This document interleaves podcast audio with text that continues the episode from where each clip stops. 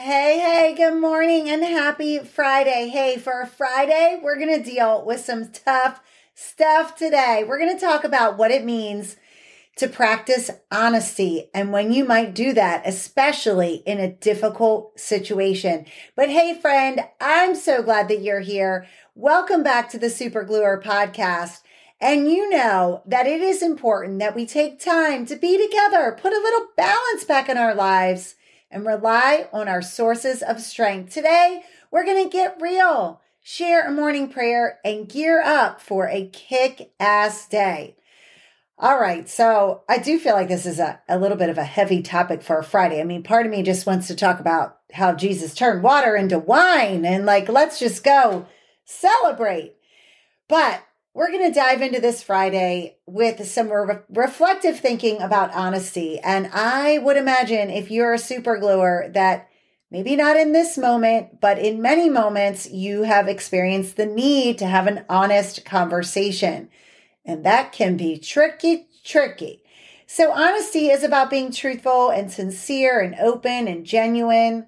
But we have to oftentimes have confidence within ourselves to really be honest, right? So sometimes it's hard to speak up or say how we're really feeling if we're lacking confidence in ourselves. And so it's really, really important that we think about being honest with ourselves and really thinking about what we really want and why we might sometimes need to stand strong and really value what we believe, and putting that value in ourselves is so, so important, knowing that the more honest that we are in the right moments with some strategies that we're going to talk about today, the more honest that we are, the more that we can actually invite humility into a situation. And the more that we invite humility into a situation means that we are able to honor ourselves and the people that we care about. So honesty is hard, right? Because sometimes you don't want to say what you're really thinking. And I remember I had this, I want to talk today about when you have a micromanaging boss or leader. And I had that. Oh my goodness. I remember I was trying to make some really big changes at our school. And I had this woman, I will not give any details to those of you who may know the woman. Just kidding. But she was just stomping on me and just did not. Yeah, she would just come in with a lot of opinions about the way things should be done. And that was unfortunate because she wasn't a very good listener. And so I thought okay, I'm going to be brave and I'm going to be honest. And man, that conversation did not go over well. She didn't want to hear it. So the thing about honesty is you can build integrity for yourself and confidence within yourself, knowing that you're going to be honest. But what you say might not always be received well, and you have to be ready for that. But that's why it's so important to know what you mean, to say what you mean and mean what you say. And if the person on the other end doesn't feel ready to receive it, you can stand convicted in the fact that you were honest and kind and gentle, but that you really did not back down on what you felt needed to be said. And so honesty also means that we have to be willing to admit our own mistakes. So a lot of times we go into a conversation and we're going to be honest with someone. We're going to tell them everything we think, but we forget or we neglect to think about what our role is in the situation, right? So honesty is about also admitting mistakes and kind of being able to do that, because I think the more that we can become vulnerable and admit our mistakes, especially publicly or, when we are lacking a little bit of confidence, we actually build confidence from that. I think that we run and hide from admitting our mistakes because we don't want to be seen in some kind of negative light. But I think honesty really actually produces really sincere relationships, and more vulnerability always means for better relationships. So today we're going to talk about what do we do if we've got someone in our lives who's just kind of micromanaging, in their behavior, whether it's your boss or somebody that you work with or another leader, or it could be a friend that's always telling you what they think or what you should do. It could even be a spouse that sometimes is projecting their opinion so strongly on you that you're not getting a word in edgewise, right? And sometimes we need to be able to get those feelings out. So here's what we're going to do. We're going to talk about it from this standpoint of understanding that most people that we love or care about or we work with that show up in the same, culture and environment that we show up in. They're in the same community because they chose to be there just like you did, or they're in the marriage because they chose to be there like you did, or, circles within our families and people that matter, right? So oftentimes people really do have the best intentions. They really, really, really, really do. But a lot of times our traumas and our insecurities and things that we're wrestling with on the inside can bring out some of the yuck on the outside. Okay. So I think that we have to go into these conversations with positive intent. So that's first and foremost. And I think that the minute that we remove status is really important. And so I'm not better than you and you're not better than me. And we're going to come in having removed status. I think I probably over talk about status because I'm just such a big proponent of take the status out of it. We are all children of God. You are not better than anyone. I'm not better than anyone. And I think that really helps. Okay. So then we're going to plan for it, right? Which we already talked a little bit about this week. It was a strategy that we talked about, but so this idea that, say you had, I'm going to use a silly example. Say you had a friend who's late to everything, right? And she's like, I'm almost there. And she's always perpetually late.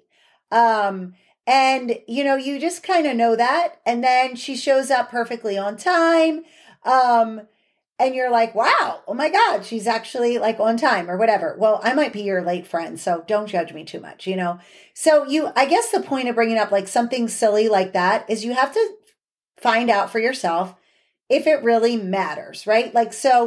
Is it something that actually matters? And for me, if a friend was late, it really probably wouldn't bother me, but for someone else, it would bother them. So I think kind of writing out what is actually bothering you and then deciding which of those things really actually matter. And if you're talking about a boss in particular, then I would just write it all out, put it out, and then think about the things that are actually impacting the culture, the climate, or, whatever circle you're in your environment. And so kind of think about it from that standpoint. Okay.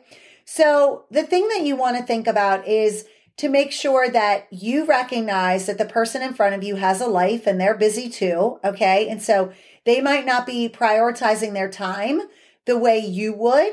And maybe you don't understand how they use their time, but in most cases, they probably are really busy. So the friend who's really late, for me, it really honestly doesn't ever bother me because I get it. I'm a mom, I'm a wife, I got a lot going on. But then if I had a boss, who, just was always late to meetings. Well, I feel like I was the boss that was always late to meetings. So, oh my God, I'm sure I got on people's nerves for that, but I didn't do it on purpose.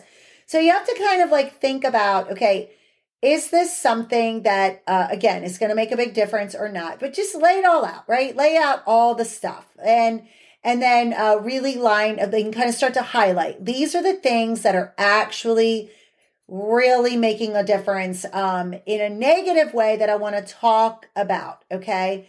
And so kind of think about it from this standpoint that you're going to request a small meeting with this person, or maybe it's a spouse. So you're going to, set up hey, I'd love to have some time where we could chat and, what would be good for you? I just I want to talk about a couple little things that are on my mind. So not a big deal and not going into it secretively though. Right. Or you don't want to steamroll or fly off the handle one day. You're in a meeting and then all of a sudden you're oh my God, do you, and you're not planned. So plan for it and then ask for the time and then agree on the time, but also just maybe give a nugget or two of what you want to talk about. So, in a marriage situation, you might say, hey, I just want to talk about, our finances a little bit. There are a couple things I just have questions about if there are some ways that I could organize our budget a little better, whatever it is. And I want to get your input and I kind of want to hear from you. And really what you want to say is like, hey, spouse, you're spending way too much money and I have no idea where the money is going or whatever. Okay. And so you're not putting out the problem necessarily, but you are putting out the topic because 9 times out of 10, well, maybe not 9 times out of 10. Where did I get that fact from? I don't have that as a fact. I'm going with my gut. But even when someone is reluctant then to talk to you about whatever the topic is, they might already kind of know a little bit about what you're about to say, especially if you are exercising wisdom in this. So it's going to give them a minute to kind of think about it. Then, of course, you want to have that frank conversation, okay? So you've set it up and you've planned it and you've highlighted what's the most important. And so you really do want to have that conversation and bring forward 1 or 2 things that you really want to be honest about and talk about. But remember that you're not looking for an immediate solution. This is always my problem. I always want things fixed and solved quickly. Like, come on, get on the bus. Let's go. Let's do it. But we have to remember that a lot of times people on the receiving end have like an overflowing, inbox, or they might be kind of disorganized even. And so what you're saying could throw them off a little bit and could be kind of frustrating. So you want to go in with maybe, 1 to 2 things. And then from there, set up a weekly check-in meeting, right? So like if it's your spouse, like, hey, can we just every Sunday do a 10-minute check-in on this one goal we set about our budget? Or, if it's your boss and you've suggested, a process for better communication, like, hey, can we circle back on this next week? Because I'm going to try it out with a few teams and then you'll let me know what you think and I can share with you how it's going on this end. And, boy, I really appreciate the ongoing conversation, which is basically what you're saying is I need you to be honest and open back because I just came in here honest and open. So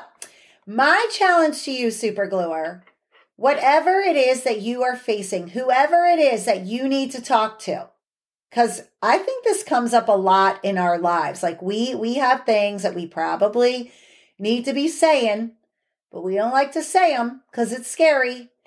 But my challenge to you, Supergluer, is for you to speak up and advocate for yourself, but do it with honesty and be planful about it, using integrity as your driver so that you can feel really good, even if the person on the receiving end doesn't necessarily take it well. Like my example with the lady that was like trying to stomp all over me and tell me what to do. And all I got back from her was a bunch of, what was it? What would I say? Defensive. She was just super defensive. And I was like, okay. I really even tried very hard to invite vulnerability into the conversation and admit my mistakes and say where I was growing and then what we needed. But that didn't work with her. With most people, I do think it does work. And I think people who are honest people are going to be honest back and they're going to appreciate the honest conversation. Okay, let's pray about this one because it's a tough topic, especially when we have to approach someone about something difficult. But I think this makes for better marriages, better relationships with our kids, and better relationships at work. Father God, I just ask you to give us the strength to be honest. Help us to be truthful and sincere and open and genuine. Help us, Lord, to be confident.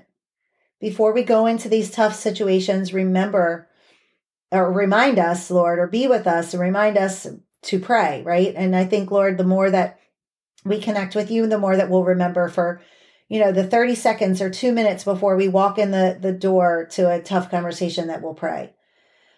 And we'll ask for your help. And we ask that the Holy Spirit comes into a conversation, enters into the conversation with us and helps us to really think about what we want to say and helps us, Holy Father, to stand strong. And I thank you for all of that.